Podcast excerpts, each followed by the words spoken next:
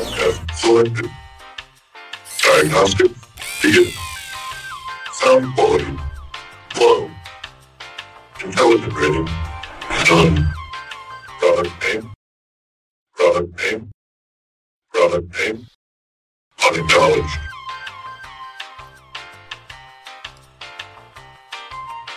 Hey Adam, Uh, yes. Have you ever tried to uh go to a bank and give them your change? Not a bank, no. Uh, well, I used to quite regularly as a child, actually. Even and they've got this cool machine that uh just counts all of the change for you, and they they they're at a nifty little receipt, and they put that right in your right in your bank account, and you go and buy candy or something because that's usually your spare change. Um, Yeah. So the other day, Tuesday, I went to go cash my. So this will be Tuesday and a month ago. I went to go cash my fucking change at a bank in which I have almost no holdings in. okay. And I pulled out my smart water bottle that I'd cut the top off of. That was full of mostly quarters. okay. And I said, Sorry, man, I have to cash all this change. And he said, Do you have a business account? And I said, No. And he said, Then we gave that, or we got rid of that machine. And I said, What? And he said, Yeah, we can't do loose change. And I said, Then I don't need a bank account. and he was like, Okay. And proceeded to walk me through taking out all of my money before telling me that I would then have to talk to a senior teller or call somebody on a helpline. And I had to go do some stuff. So I got picked up by you, and then you heard me get very upset on a phone because I have to have extra security. And then I just went today and uh, closed out my bank account, and I'm a little little sour there. So we should think of ways to get rid of banks more. And I was thinking if we like it, this is a real bad way to do it. It's not going to help the world, but it'll hurt the banks. I'm not really after helping the world at the moment. I'm injured, I'm sad. I was thinking we could just make it so that like if you have enough money to cover it, you can just register as a bank yeah. like at all as anybody. You can just go fucking I can cover ten dollars, so this guy would like to open a bank account with me. And we just decentralize that shit all the way down to the point where you're probably going to end up just using your local grocery store and or apartment complex as a bank. Yeah, I'm for it. Um, it's interesting now, you know, with all the like money apps, Cash App, that kind of thing. Yeah, they're, we're already almost there. Yeah. We're very close to. You just have to have a couple million dollars and ten dudes with slick back hair telling you that your app is a bank. Yeah. Or just a really convincing marketing story, you know, like uh what's his name? Sam Fried. The uh Don't use names on me. Corporations. He's um he's a dude with that crypto exchange. I think it's FTX. Oh, okay, gotcha. Um, yeah, that's crazy. Like how many people trusted that guy, and like what's coming out of it. I don't know if you've seen any of the news about it. I've seen some of it. The problem with following that story is that that guy has got his fucking hands in almost every angle of the market, Yeah, including like there's a stadium that carries that business's name. That yeah. The I think it's the Miami Heat play there. They named their arena after him.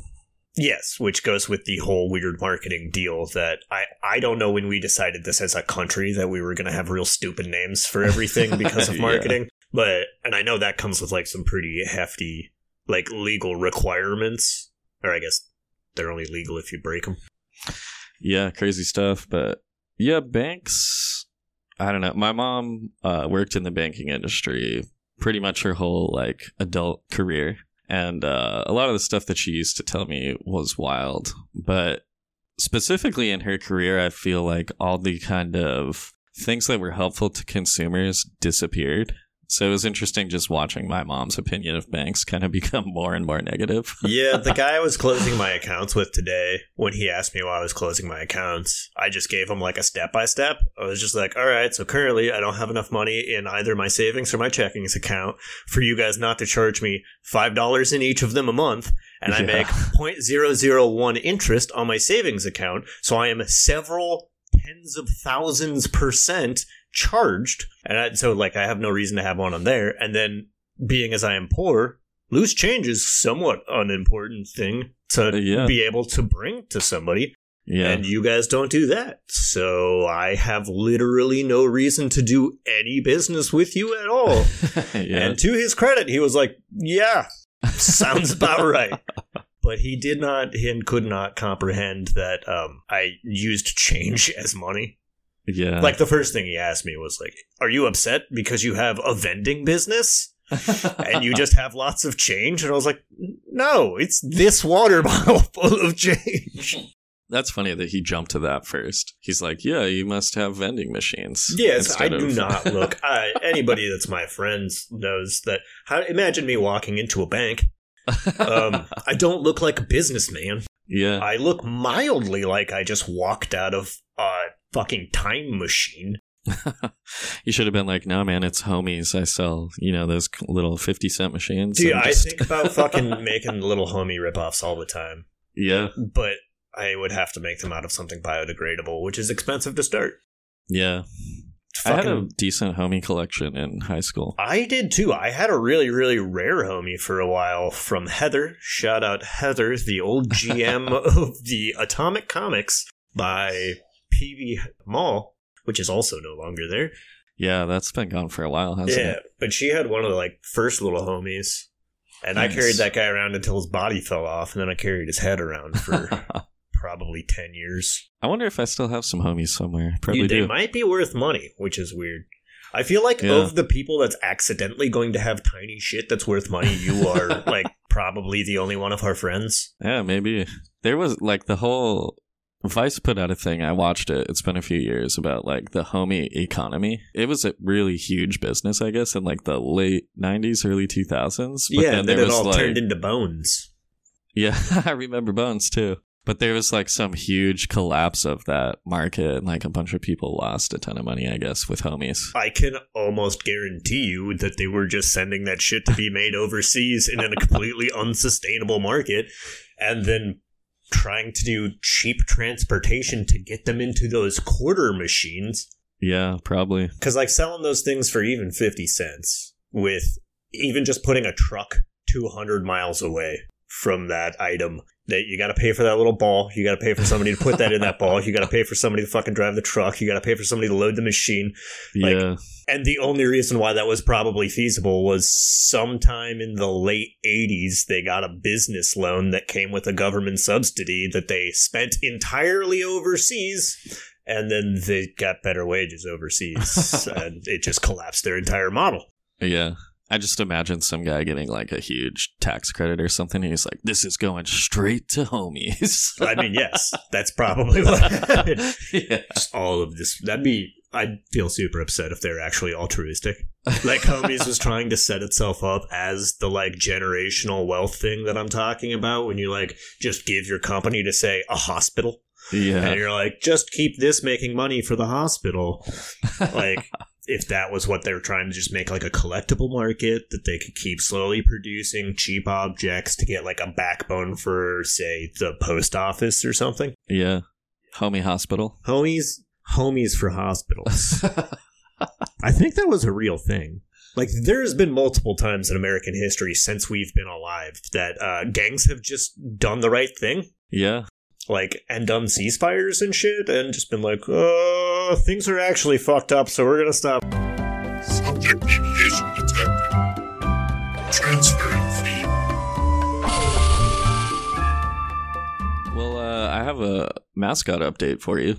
oh is it about zoich no, sadly, it's not about Zoich. it's never about Um, zoich I know. It's about La'eeb. La'eeb? Yeah, do you know La'eeb? i don't He's a new mascot. Do you know this brand new thing, Keelan? I Uh, got you that might- hot new mascot for you. Yeah, you might have seen him in the news lately. i Is it Sucker? it is World Cup. He's the mascot of uh, this year's World Cup. Oh, the World Cup gets its own mascot every year. I don't know if they get it. Well, the World Cup I think is every four years or every Olympiad. Oh my god! um, I'm not sure of that. I'm not. I'm not a huge soccer guy. I can tell by the fact that you're not calling it football. Yeah, true. I am a big mascot guy. The only sport. yeah. So I want to show you a picture of him actually because he's kind of crazy looking. Is he shaped like shapes? Um, well, I mean, he is a shape, but not shaped like shapes. Squares, circles. This is him. What the fuck is that? So that is like a Casper the Ghost with just his head and then a cape underneath. yeah, so it's actually a headdress. I kind of gathered that. yeah, also known as a gutra or a kafia. Mm, I feel much more comfortable saying kafia.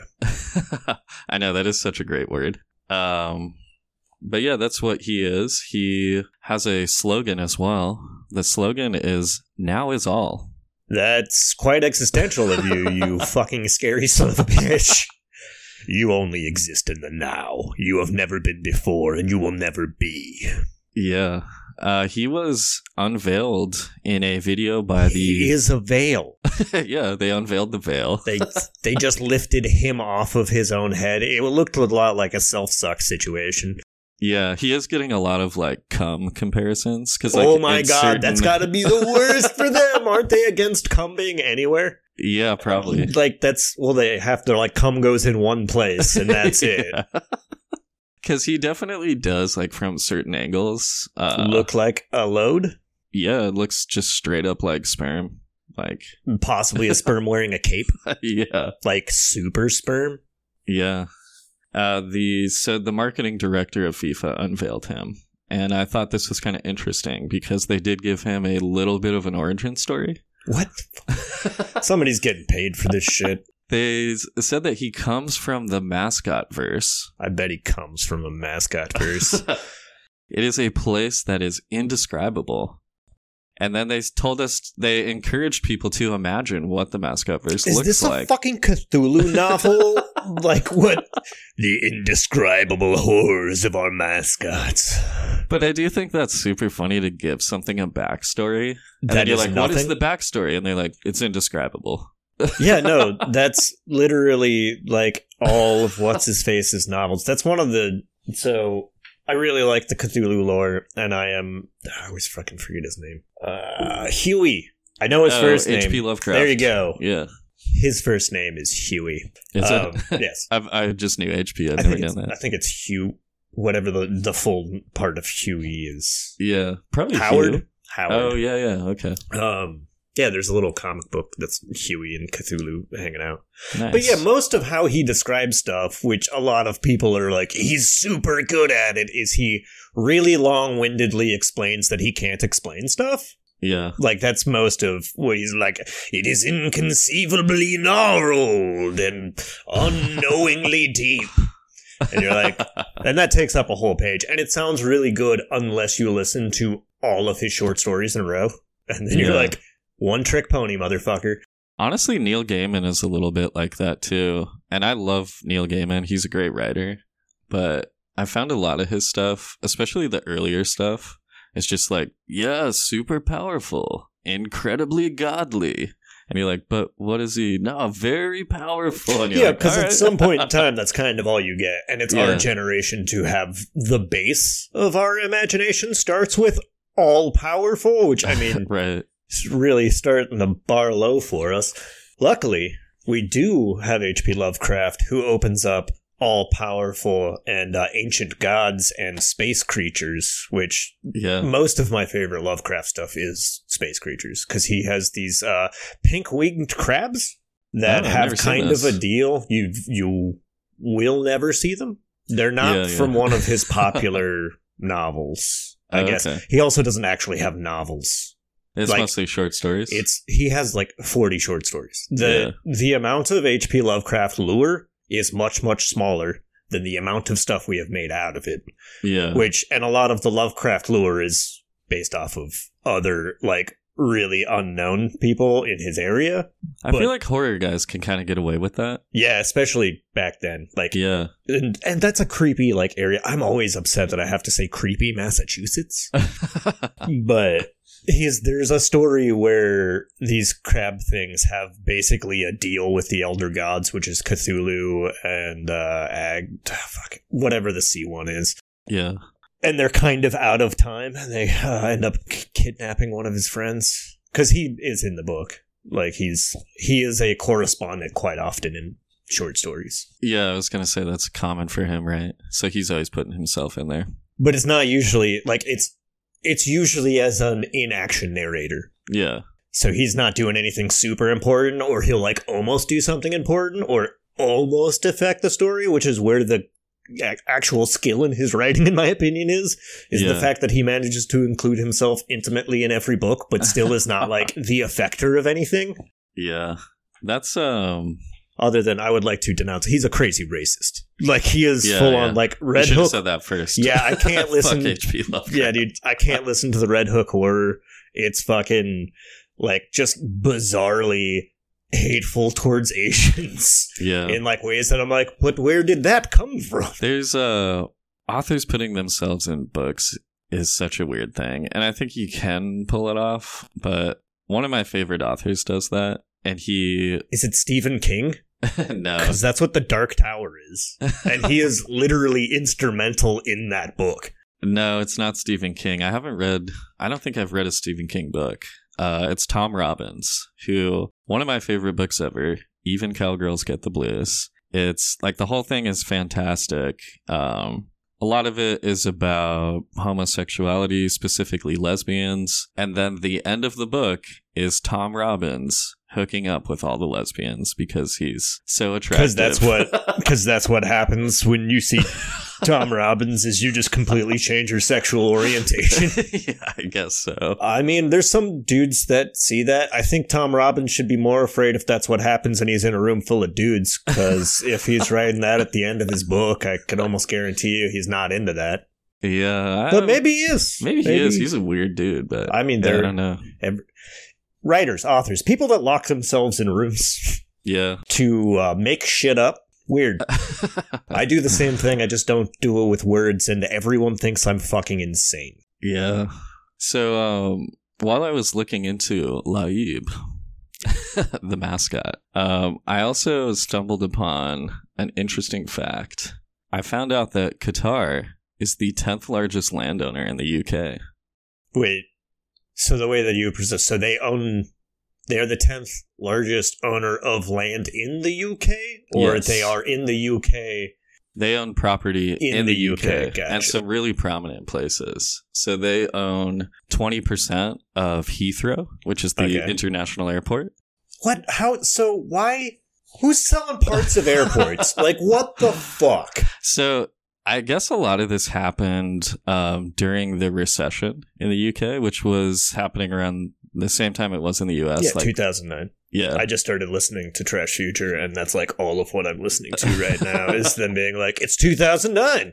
yeah. So that I think that's when they bought twenty percent of the airport because they don't own, own the whole thing, and it is a government funded airport. That's why I'm wondering why another country owns part of it. Yeah, it's pretty crazy. I'm not sure. I mean, I could dig into it, but I just gave it a quick look. They also own the Shard. Okay.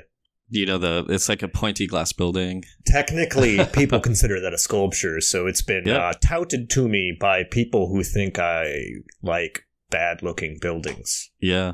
It was also the tallest building in Europe for one year. From I think it was 2011 to 2012. Have you seen the plans for the next super tall, like taller than everything? It's going to be like the first suspension suspension skyscraper. No. Yeah, Where is it supposed to be? I'm pretty sure Dubai. Yeah, I would like, guess like, pretty much UAE everything. Something. That'd be super funny if it was going to NEOM, just right at the ends. yeah. They also own Harrods. Do you know what Harrods is? yes, I do. The store. Yeah, which I, I had never heard of it until I'm sure I had heard of it in passing, but I didn't really know what it was until yesterday. Um, I guess it's like kind of like a giant mall. There's like 300 plus like shops and services inside of it. So they own that now, but the person who used to own Harrods is this guy named Mohammed Al Fayed. Mm, that sounds like a Ninja Turtle. that sounds like all of the Ninja Turtles at once. Yeah.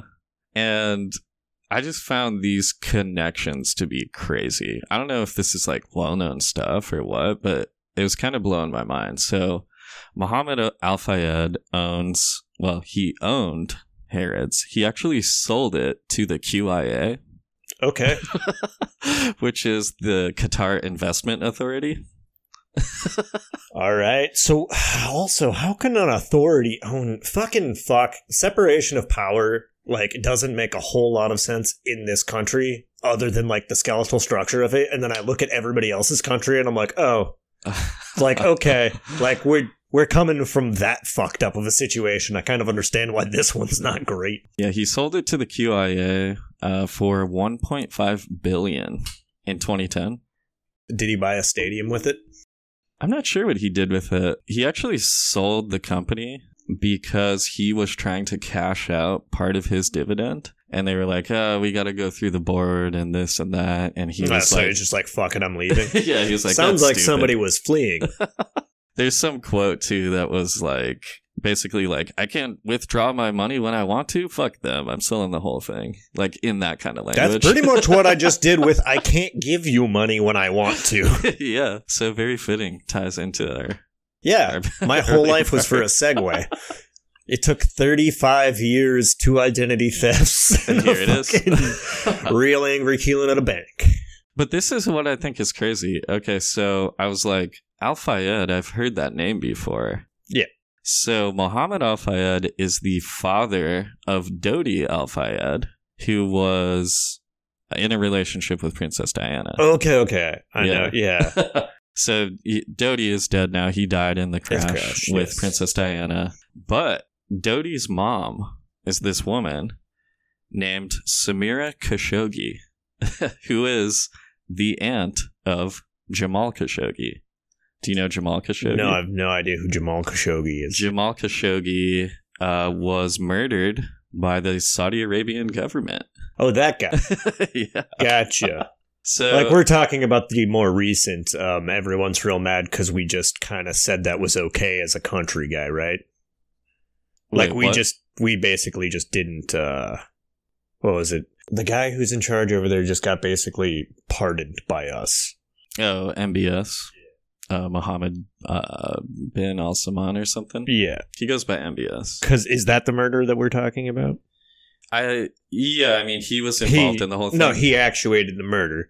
Yeah, I don't and think he did it himself. no, yeah, but, but yeah. so he Right, actuated the right, murder. right, yeah. And then we were like, that's bad. And then instead of pressing charges, we were like, you're in charge of a country and we have a long-standing tradition of extending immunity. So we signed a it wasn't a declaration of immunity. It was something of immunity that was like kind of tentative that we're Hmm. like, well, basically, so long as you're in power, we're not going to do anything about it, which is a terrible thing to do to somebody you don't want in power because then they have even more reason to not get out of power. Yeah, so uh, just a crazy connection. I had no idea that like all these people were kind of tied together. Rich people? Well, yeah, I mean, I guess they're all are uh, they are all rich. Um, That'd be super cool if I just started walking around like doing the same thing that uh like racists do to Asians. Where I just like walk around and I see somebody wearing like a nice diamond ring and I'm like, all of you rich people look alike. I can't tell you apart. Well, so I was wondering about that, right? Like the the Al Fayed family, you know, obviously have a ton of wealth. So I was like, well, so how did they meet up with the Khashoggi family, and like were they Brunch. already rich, or like what was the deal? So um, that led me to Adnan Khashoggi. Oh my god. This is like the Kubla Khan Kangas Khan Genghis Khan conversation in the car earlier. Yeah. So uh, Adnan Khashoggi is the brother of Samira Khashoggi. Okay. Samira Khashoggi was the first wife of Muhammad Al Fayed. you should have drawn a chart before this. So Samira and Adnan are brother and sister. So I was like, all right, so what did did they all come from wealth? Was their family rich? Did they go to the same private school? well, Adnan Khashoggi did go to a private school with the king of Jordan. Oh my god. How fucking convoluted is this chain going to be? And The so king of Jordan yeah, he met from high school. Shout out. Uh, he met the king of Jordan, and I'm not exactly sure how it went down after this, but basically, I think that kind of gave him a network. And this guy's a, like a businessman. I told you brunch. yeah. That's what happened. They went to a brunch and somebody was like, "Hey, I got this idea. Let's buy 20% of an airport." Yeah. So he actually, when he was still in school, he knew two students. I think one was Egyptian and one was Libyan. I might have the countries wrong, but it was like, oh, my dad makes towels. And the other guy was like, my dad needs to find a way to get towels here. And he was like, hey. Yeah, you just described how everything works. Yeah. That is exactly why our social circles pretty much guarantee that none of us are going to be like toilet paper moguls unless a lot of people accidentally die, which they just did. So, like, our odds went up a little. But so he, you know, he takes these business deals. I guess the towel thing was like his first uh first deal then he uh was selling or leasing vehicles to people who needed like uh vehicles that were capable of moving through the desert Okay, so just doing all terrain vehicles. And I'm Yeah. assuming, like, at an incredibly high interest rate. yeah i'm sure he like, was probably illegal in this country, levels of interest. could be well but then he quickly moved to being an arms dealer Yeah, that's. the the Khashoggis kind of had some wealth from that. I think maybe that's how they got into the social circle of the the Al Fayeds. But there's also some other interesting stuff I saw about Adnan Khashoggi. He ran into financial problems at a certain point, and he sold his yacht. You know, when you run into trouble, you just Well, you I was about sell to say, you're not in financial trouble if you have a yacht. You just live in the fucking yacht. Go get a job at Fry's, make some money, and pull yourself up by your little fucking bootstraps. Yeah. No, that's not. Yeah, that's fine. Guy's a trillionaire. Well, so he sold his yacht and he sold it to the Sultan of Brunei. And then the Sultan of Brunei flipped it. Do you know who he sold it to? It's an American. Bill Gates. Uh, Donald Trump. Oh. so do you know who he long term financed it to? Well, so he sold it to Donald Trump for 29 million. Uh, and then then Donald Trump defaulted on it. Donald Trump sold it just a few years later for 20 million because he's an excellent businessman. Oh, of course. and he didn't want anybody to notice publicly that he couldn't actually pay for the yacht. and he sold it to Prince Al Waleed bin Talal uh, as part of a deal to keep his Taj Mahal casino from going bankrupt, which it did anyways. Yeah, no shit. like, legitimately speaking, all right, I'm going to go on a little Trump diatribe for a minute. Yeah, real quick though. Yeah. Go on a Trump diatribe. Khashoggi also gained uh, U.S. influence when he donated $200 million to Richard Nixon's political campaign in a uh, back channel of a bank to avoid U.S. law. Oh, yeah, no shit. cool. I'm pretty sure he wouldn't have to do that now, but um, he would just have to pay Facebook instead. Yeah. But no, so basically, like, anytime you're looking for a fucking leader, think about whether or not you can take direction from that person without trying to beat the fuck out of them. Because if any of your bosses walked around acting like Donald Trump, I'm relatively certain you wouldn't continue to work for them. So why would anyone else ever? It's because they're forced to due to financial situations in which he is no longer favorable in, so they're just stomping on all of his shit. Yeah.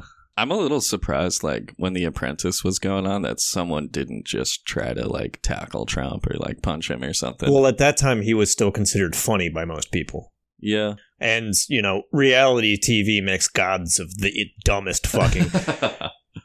like, I am super glad we didn't have reality TV in the 30s. Can you fucking imagine the people that would have gone on there? Although, like, maybe Don Knotts would have ended up being in charge of stuff, which I don't know his political views, but at least, it, like, President Don Knotts would be pretty good. yeah. Like, my American people! there are so many ostriches! Don Knotts, he was like the the cop on uh, Andy Griffith. Correct. He's Okay. the other cop on Andy Griffith. Yeah, like the other one. than Griffith, right. who is the sheriff. And Yeah. I don't think they ever get another cop. I watched a lot of that Andy Griffith show. I used to have a raven growing up that whistled the theme song. Oh, nice. I Shout out. Beetlejuice. It died of a heart attack surrounded by cats. Dang. We had one of those bell cages, and one day we got up and it was just stone dead in the fucking cage because the cage had fallen Like the hook Oh, it was no. in fell, and it was just surrounded by the way too many cats I had growing up. Dang. So, it was like in a little trap, and all the cats were like, all right. Well, that's the thing is like most of the time the cats did like we let them fly around the house. They didn't fuck with him. Oh, but the second he fell in the cage, they just surrounded it. Yeah, they're like, convenience? I'm all in. He used to uh because we'd feed him mealworms, and instead of eating the mealworms, he would bury the mealworms and let them turn into beetles and then eat the beetles. So we had to feed him like a week out. Hmm. Is that a smart move? I I that's- that's a that's that goes back to my humans are real hoity-toity about their intelligence levels because that's an opinion on taste that was expressed by a raven that also likes the Andy Griffith show. true. That's pretty much a human. Yeah. Like, give him some fucking beer and the right to vote. it's so weird that Ron Howard was in the Andy Griffith show too. Is your patriarchal position being contested? Are you tired of using things like truth and logic to justify your action? Wish you had an excuse at hand any time one of those pesky fellows came up to you with, Why are you doing that? or How is this supposed to help? With Unicorp's new Divine Conquer kit, you can keep your loved ones distracted with inner turmoil and reclaim your castle. Only choice for your future. I mean, no, but why? It just seems Like, like, The he should Andy be Griffith. way older. I was gonna say that the Andy, Andy Griffith show is older than it actually is. yeah. It was just on a very long time. Yeah. I mean, I was watching it obviously in syndication like decades after it aired, but This I is watched it a bunch with my mom. I get confused about what era anything happened in in uh, Little House on the Prairie. Because I watched that in high school before school all the time, and I'm like, yeah, in 2001. that show really confused me too because didn't it come out in like the 70s or 80s? I'm not entirely sure when the show came out, but it, based on uh, the way it was filmed, I would say 70s or 80s. Yeah. And I know Carol England, what's her name? Uh Laura Ingalls Wilder? Maybe? Is that who wrote them? I think that's who wrote them. we it. had to do a report on her, by the way, and I don't know if you remember. All of us had to do a report. I do remember our school being super into I Little House on no the Prairie. fucking idea. I don't know why, but it's probably there was probably some weird corporate deal involving selling fucking books. Someone had a crush on Michael Landon or something. They're like, "Oh, I hope he comes one day." Oh man, gross. Our fucking that makes me scared of all of those scholastic book fairs that I went to. I used to love those things I like so much. I all I ever bought from them was cookbooks on how to cook gross things. nice. Yeah, I never got to do any of that shit because anytime I try it, my mom would be like, "Absolutely not, make real food." yeah, I used to always look for those um, sideways stories from Wayside School. That was my shit, and they always had them at the Scholastic Book Fair. I feel like they those you know like I think those are on the banned books list now. Really? For what? It's either that or Far Side. Oh, okay. That was I actually learned algebra from those books. That's fucking bullshit. Because do you know what I didn't learn algebra from? School or ever. I remember to my knowledge, I don't think I know algebra. Like I'm pretty sure it's like meh. Yeah. Well, shout out to my mom too. But I got this um book. It was in that series, like the Wayside School stories. Yeah. Uh, and I think it was called like Sideways Math from Wayside School or something Oh, like that. so they did like a Math Blasters thing? yeah, kind of. Yeah. Because do you remember when Math Blasters just decided to do English and it was bad? yeah. Because applying it like English to Math Blasters is like a terrible fucking idea. Yeah. Yeah, but in the book it was like it was basically like, "Oh, you've done addition, you've done subtraction, multiplication. Like how about we get rid of the numbers and we just use letters?" And that was like how they introduced variables. Huh. See, in variables is something that I've never really had an issue. Like Yeah. the a symbol standing for a symbol is already what numbers are. I don't actually know what numbers are, so there's no problem there. Like there's no real genetic makeup of a number. They're all writing and all that. Thus, Yeah. the rule of symbol is the same everywhere, and I can follow it very easily. Yeah. It's all of the other shit when they're like, now X times Y. And I'm like, two things I don't know. Good. If I were to follow that, so X is the 20 something letter in the alphabet. yeah. And Y, that's what I would do if I walked up to a math equation in a Dungeons and Dragons dungeon. Just be like, all right, there are 26 letters. you just start solving some riddle. That's if anybody needs to know this, so long as you know that you're in like base 10, if you get stuck by a sphinx and or the doors that one of them lies and one of them tells the truth, just ask them math questions. Okay. So yeah. long as you know it's base 10. Okay. Yeah, it's a good good strategy. Yeah. Yeah. Cause is that the right way to go? It's real fucking ambiguous. But two plus two is four and one of them says eight. then you know which one's fucking lying. Yeah, I remember showing my mom that book and I was like, look at this crazy thing they made up. And I was like showing her algebra that I was doing and she was like, they didn't make that up. and you've got it wrong. Here, let me show you. And I was like, oh. It's so that's real how I learned algebra. it's real fucked up that your mom was just like they didn't make like I mean yeah they didn't make that up but you're chastising your child it's what the book said well, I mean, she needed to correct me. I'm glad she did. no like it's uh, you you could just you just say no that's just math Otherwise, I probably to this day would still think that Wayside School made up algebra. Well I mean we've covered the fact that this entire country thinks Albert Einstein thinks that the definition of insanity is repeating the same thing over and over again and that is in fact did not exist until the 80s and came out of a Narcotics Anonymous book. That's also super funny because if anyone was going to do the same thing over and over again, right? expect it's a different a result. fucking scientist trying to check a fucking variable that they don't know exists. yeah, It's like the literally- one guy. Yeah. Jesus. And we're currently at a part in fucking history where he's being proven wrong. On what stuff? I mean, we Uh, don't have well- to get too deep into it. I know some of it has been proven. well, so he is but- against uh, the uncertainty theory entirely. Oh, so he would principle. not. So zero Einsteinian logic includes uncertainty or Heisenberg's entire quantum angle. Right. But we have quantum computers, so that's 100% wrong at that one spot. Like we have Yeah. a real thing that we can tangibly look at that is something he didn't believe in. Plus the Hubble, um, the the like I don't know if you know a lot about the science of how the Hubble's lens works, but it actually uses the atmosphere of another planet Oh, okay. sometimes. Yeah. And he full on didn't think we could even build that. Like he was like, this is outside of human technology all the way around. So that is another thing that, and that was proven wrong a long time ago. But nobody likes to admit that Einstein is a scientist and he was following the scientific method. So he only got to live long enough right. to know what he was practicing.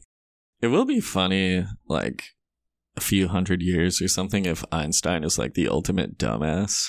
I mean- to our generation, he's like the smartest dude. Well, I like, explained to you my uh every time I'm like, oh, we're just fat light, and then I look at the conservation of mass, and like that's what that says. yeah. I'm like, okay, I don't know like what real amount of intelligence it took. yeah. Doing the math though, difficult. I like his name, Einstein. Yeah. It means one stone in German, right? I didn't I don't know his name. I do know that a lot of people think he was much nicer than he was. Cause he's kind of like known as a backstabbing womanizer. Is he? But I know now, he's like- like, kind of a dick. he was he was more of a oh that's right honey don't worry girl power right and then like go off and join boys club and do all the boys club stuff Interesting. oh fraulein i think there was something about him and marie curie Hmm. like some conversations where he was basically like bolstering her to her Yeah. and then there was other conversations where it's like oh that lady is crazy i hope that's exactly i could just look up how albert einstein talked it's either that or he sounds like a fucking Yeah, he- stooge he's got to be on a recording somewhere, right? Oh, he's definitely on hundreds of them. Yeah. I'm surprised like he that I've has never heard lectures.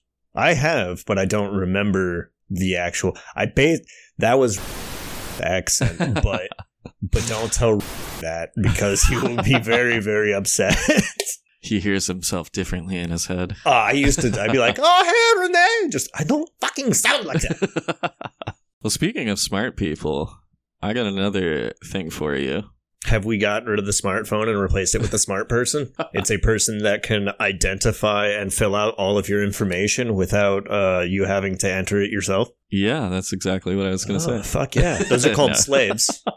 Okay, I, I want to backtrack on that. Well, they're digital. that would be real fucked up if in the future we went back to the slave economy, but it was for tech jobs. It's like whipping somebody over a keyboard for two hours. yeah. Elon's like, more lines of code. Oh my god. I would really like to see Elon actually uh, do the manual labor schedule he requires of his workers in yeah. his third world country uh, fucking shops. yeah. I just, I don't know if you saw this part of his whole ordeal. Which Uh, ordeal? Well, where he was The like, current ordeal or two ordeals ago?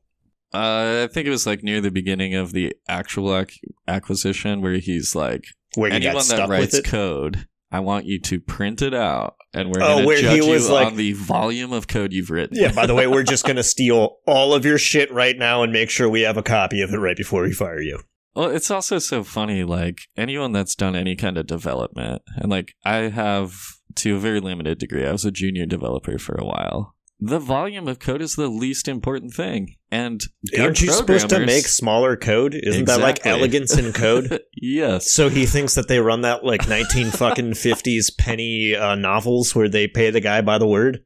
Yeah, exactly. It's like the volume of code is the most like useless thing you could possibly use. If anything, yeah, you want less safe memory. But uh no, the smart person that I want to talk to you about is a man named Luke Kornet. Ooh, it's time for more nasty sports spurts. He plays basketball for the Boston Celtics. You ever Okay. heard of him? Well, I, so yes, I've heard of the Boston Celtics. and I feel like I've heard that last name, and I feel like there might be uh, some form of uh, fund and or charity thing with that name on it. Uh, you know, I'm not sure. A lot of basketball players do. You know, they're rich guys. They're kind of community figures. I don't know if he does, but Luke Kornet is a role player. I think even calling him a role player is a bit of a stretch.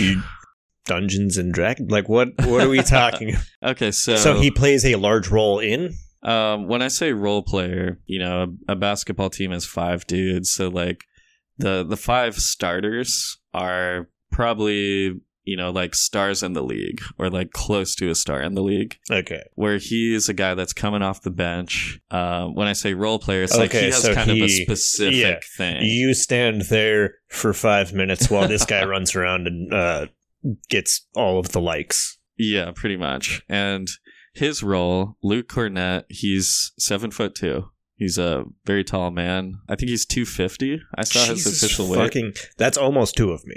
Yeah. So I mean, that's very thin though for being that height. So he's like very tall, thin. Birdish. I don't know. His dad also played basketball. He's a white guy. I was about to say, does he look like Larry Bird? No, he kind of he looks kind of country. Actually, I don't know. Kind Like- of country. I wonder how the rest of the world would have viewed what you just said. I mean, Because in my head, the second you said country, I went to redneck southern person.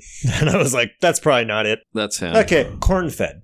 Yeah, which I yeah, guess that's- is country, but when you say country to me, I think of all of the negative things versus corn fed. I'm like, you were literally fed corn from your backyard until you became as tall as corn. Yeah. Yeah, he kind of looks like if someone Got Larry Bird's Adam's apple. he does. If someone was like draw someone from Nebraska, Oh this God. is pretty much what I would draw. That's the commercial. Just offend Nebraskans. I don't I know I if that's not really a- offensive. Yeah, he's not a bad looking. yeah, he's a good looking dude. It's just stereotyping Nebraskans. yeah, he's like very stereotypically like white, midwestern looking.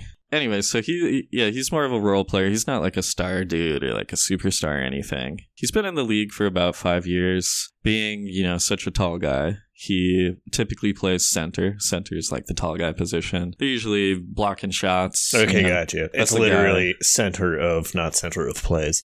Yeah. That's Yeah. like like Shaq was a center. Yes. Like he's that type of guy, but Uh, unlike Shaq, you know, he's thin. He's not like a Couldn't just thick. eat a child. yeah, he can't eat all the other basketball players. That's like become an NBA meme. It's like, why doesn't he just eat all the other players? because I what who the fuck somebody made uh what's his face the um, I'm not sure who you're but talking he's about. he's just got a bunch of tattoos. He won against Doctor Oz. Yeah, Oh, Fetterman. yeah. So yeah. Fetterman looks l- kind of like a bruiser, and by kind Yeah, of like a bruiser, like literally, I, I would have a second to fear if I was in an alley with that man. Yeah. And somebody just made a post that was like, "Why doesn't he just eat all of the other people in the house?" My response was, "Because it's impolite to eat before everybody's seated.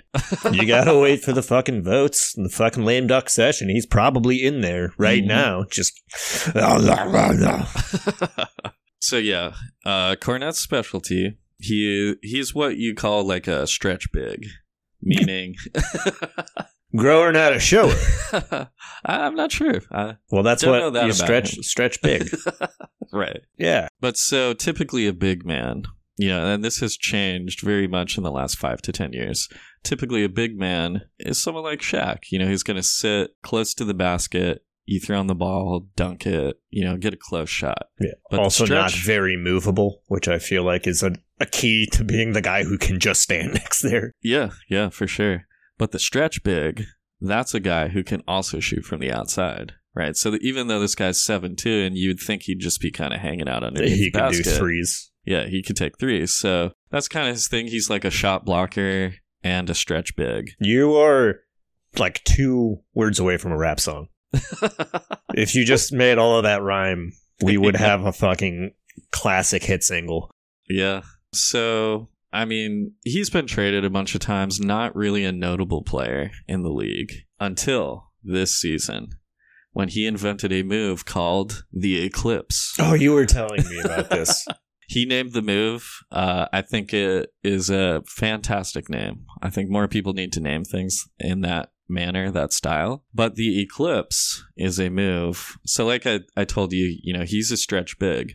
So, when another team puts in another stretch big, it's like, all right, let's get Luke Kornet out there. He can guard him, he can do the perimeter, and he can do like close to the basket. Um, the Eclipse happens when the opposing big is taking a three point shot and Luke Kornet, for whatever reason, is too far away, right? So usually you're guarding your man pretty close. yeah.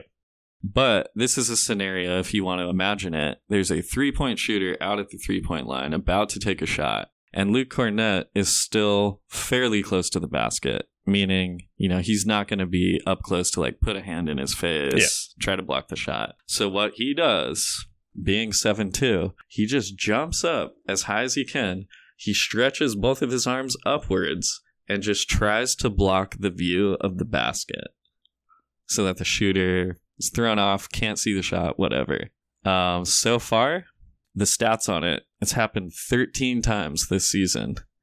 Uh, only three of those shots have gone in. That's pretty good. I also think the first time you explained that to me, it sounded more like he was just pantomiming blocking and less like he was actually actively blocking a piece of visual data Yeah. because that's fucking genius. Because I don't know if you know how you uh, actually search for things, but it is not as clever or as good as you think. Your brain is doing all of the heavy lifting. Like if you're trying to notice something from far away, you will. There's a, a famous test on this where there's like a big bright thing of berries in a tree that Yeah. takes the average person about a minute and a half to find. And once you find it, you're like, it's a completely green thing, and they're the only red thing there. It's because they're small enough to just be out of wherever your focal point is. So it just won't get included in the data until you physically run your eyes program over that section. Yeah, I think I've seen that before. It's it's interesting kind of how this evolved too. So like you're saying like just do like a, a visual block. I guess the the former coach of the Celtics, who's now their GM, he used to have a rule. He's like when you're guarding someone, he called it the second jump rule, where if you're the defender, you're not allowed to jump until you see the offensive player jump Gotcha.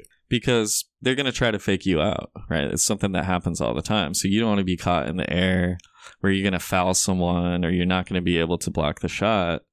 So that was his whole thing. There's this other player on the Celtics, uh, Jaylen Brown is his name, who kind of started doing this weird thing because of that second jump rule. Yeah.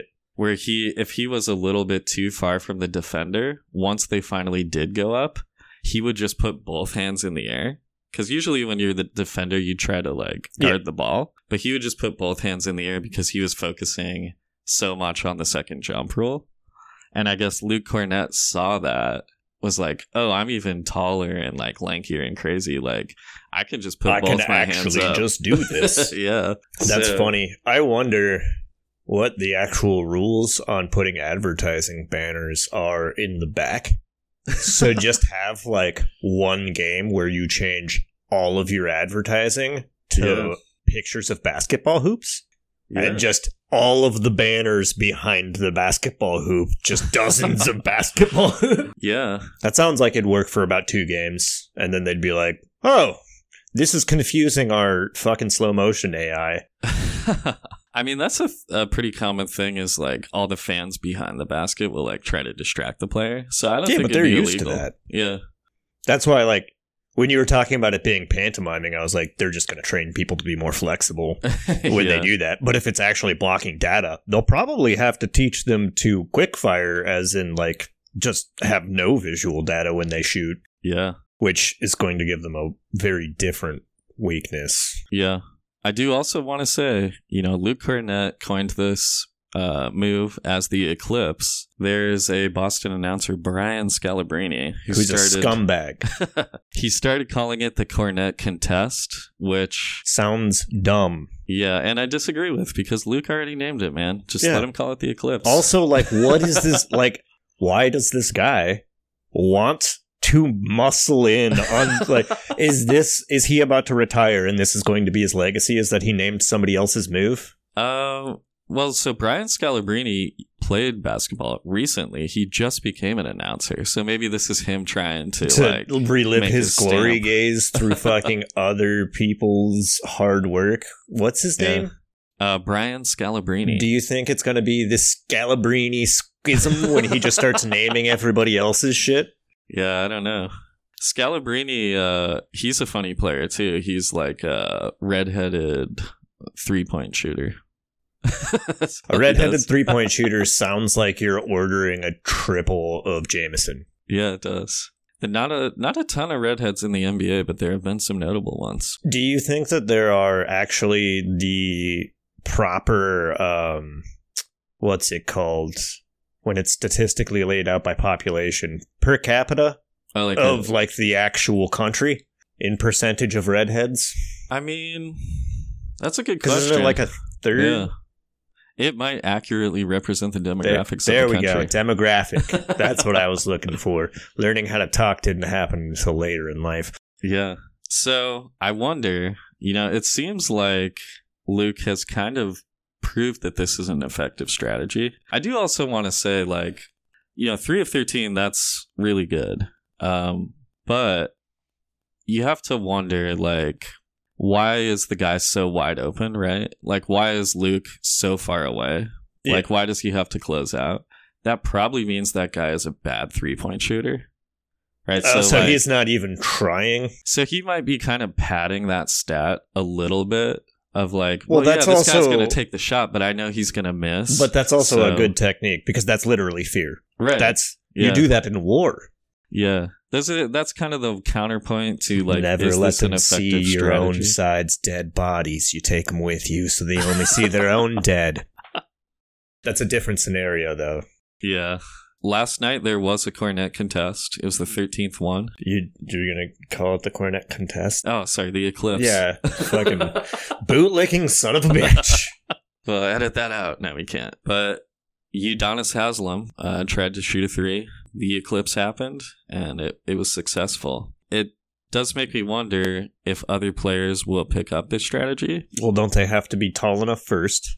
Yeah, a So- lot of these guys can jump like crazy though. So like, I'm Luke wondering if it'll be as effective if it's just a shot, though. right versus being able to continuously because like we could test this if you had a trash can in here like just covering the trash can the whole time versus doing that Yeah. Like I can probably keep that data in my head, and by that I meant I, I waved my hand quickly. um, there's another Celtics player who tried out the Eclipse, and it was successful for him. He's the only guy that's done it so far. Marcus Smart tried it out. Oh, smart. Yeah. It's funny that he plays in Boston too, because he's wicked smart. He's wicked smart. it took me a long time to learn that pisser is a positive thing. Like if something's is it? pisser, it's good. Ah, I didn't know that. Yeah, right? Know, It changes uh, a lot of shit. Like you thought somebody was talking shit about something you liked, and you're Yeah. like, oh no, he likes it, and I culturally don't understand Bostonians. Is that just a Boston thing where pisser's good? It's Or- pisser any like to my knowledge, pisser is just good So anyway. I think it's Massachusetts as well. They say pisser. Okay. Well, so Boston is in Massachusetts, but it's not like just the city. Yeah. Because I had uh, a unfortunate situation where I had to deal with a bunch of mast holes, and my chef at the time who uh, quit like during the, all of this because they were uh, doing that thing where they don't pay people yeah. explained to me that people weren't mad at me. he was like, "No, pisser's good. You're fine." Like, Yeah. Uh, but the the sorry the eclipse? I almost said yeah, you've already been programmed by the basketball elite. um it it, it looks silly right? It's kind of dumb like but it seems effective and I think this has happened before in basketball. Um I don't think this I don't think he's the best free throw shooter of, of all time anymore but the one of the best free throw shooters of all time his name was Rick Barry. Uh shot free throws underhanded granny style Yeah. like Is he where Granny Style came from? I'm not sure if he's like was the first one to say. Clearly remember in grade school being told I was not allowed to shoot like that while playing basketball by my PE teacher, Mr. Wiggin. So here's the crazy thing about shooting granny style. It is pretty much proven to be effective to raise your free throw percentage by about 10 to 20%. Because it's a good parabola, but it yeah, so it would only work for free throws because if you fucking try and shoot normally like yeah, that, you don't want to shoot it's like that a great perfect arc to just be like, yeah, just take that out of the air there, buddy. Yeah, and I mean if you're It's like a nice low- throw. Fuck. Yeah, it's like if you're shooting high, you know, people have to reach high to try to block you, but if you're Well, you could just do it so aggressively that if they get anywhere fucking near you, like the risk is losing your face. Yeah. Are, and I don't think because it's your fault if you get in front of the ball, right? Unless you get like straight up pegged. Oh yeah, yeah. I mean unless Unless yeah, somebody's exactly mad and right. aiming at you. Yeah, so you could just be yeah. like, that's just how fucking hard I roll. I Yeah. granny style you into the fucking ground. Yeah, but I bring that up because, you know, Rick Barry, one of the greatest free throw shooters of all time, he tried to tell other players, like, you should use this strategy. It's great. You know, like, look at me. I'm the best free throw shooter ever. They call him a this pussy. is why. Exactly. Yeah. so, Because it's not manly to do things that don't look cool, but all of our cool things are based on men. So Yeah. that's weird. so another, uh, you know, Wilt Chamberlain, we talked about Wilt on an episode. One of the greatest players of all time was also one of the worst free throw shooters of all time. He actually did use Rick Barry's method. He started shooting granny style. Because he had to to keep his stats anywhere near in the fucking green. I don't know the the entire motivation. I think it Wilt was a player that was kind of like whatever you say, I'm going to prove you wrong. So I think people were starting to get on his case as like you're a bad free throw shooter. well, I was going to say also, does he just like being good at basketball and is okay yeah. with conceit? Because that seems to be what happens a lot when I'm learning stuff and I think something stupid. I go, oh, that's right. I don't know how to do that that way. It's just the way I want to do it. I'm going to go do it the other way. And then magically it gets done because, of course, the 50,000 other people who have been doing it for 200 years have tried the other thing I tried. So Wilt actually did start shooting granny style. I think I don't know the exact number, but I know his percentage did go up like ten or fifteen percent. And again, I don't know the exact time frame, but he did it for like one season, and then was basically like, shunned out of everything. They're like, you're not cool enough, even though you're personally getting better at the thing that you were doing. So fuck off. Uh, and your dick is small.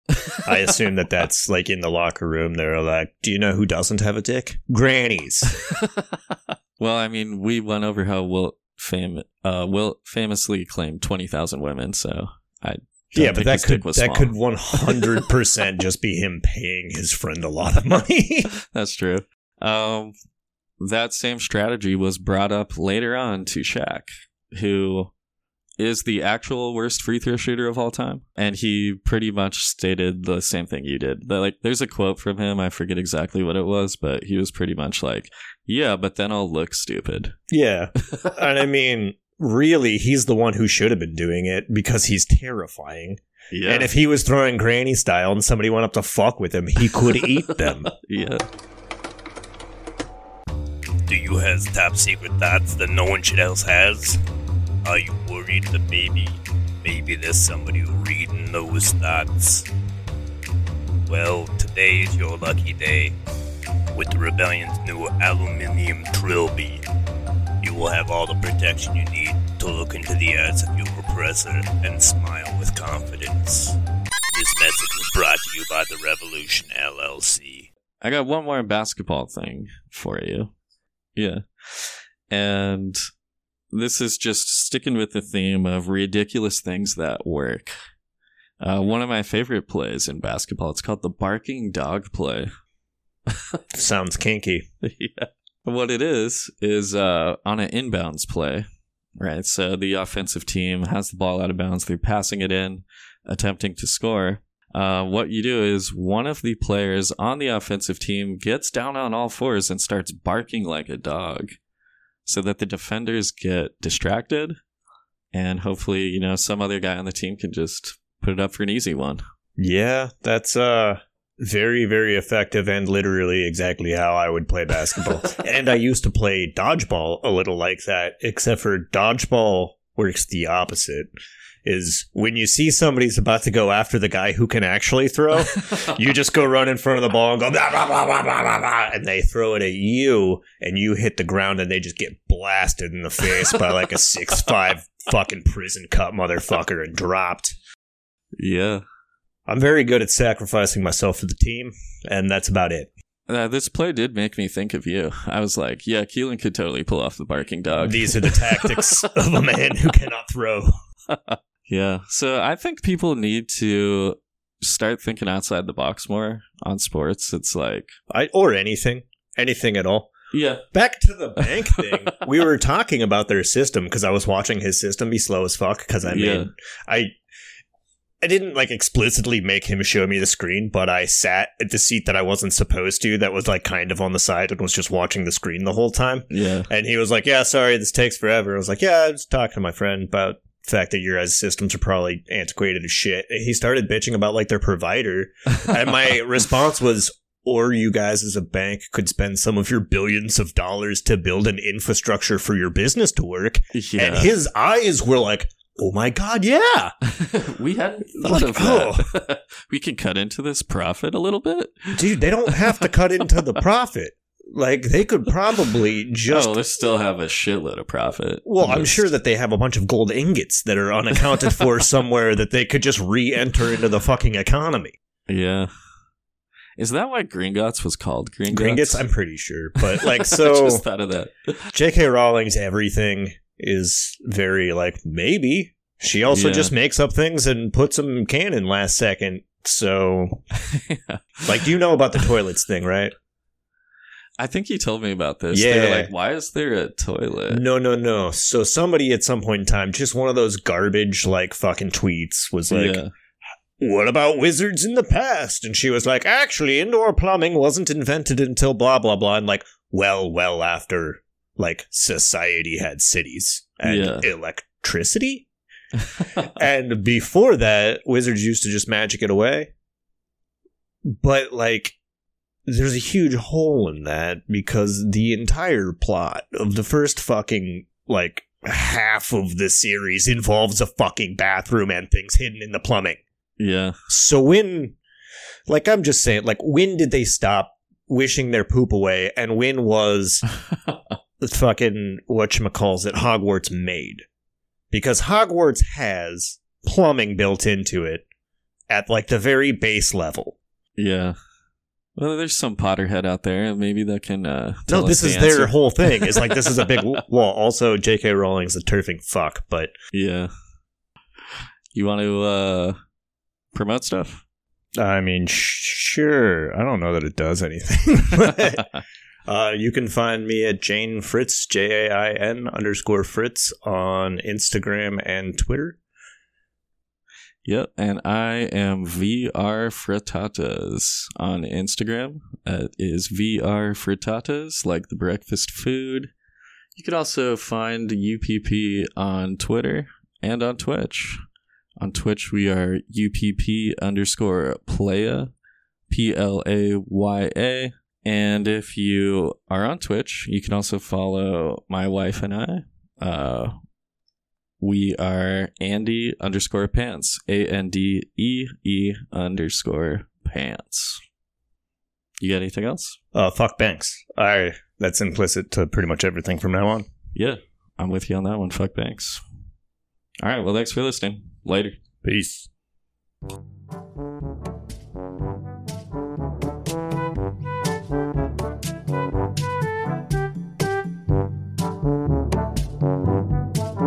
Is this the guy that they meet in the fucking uh, Dogs of War or whatever?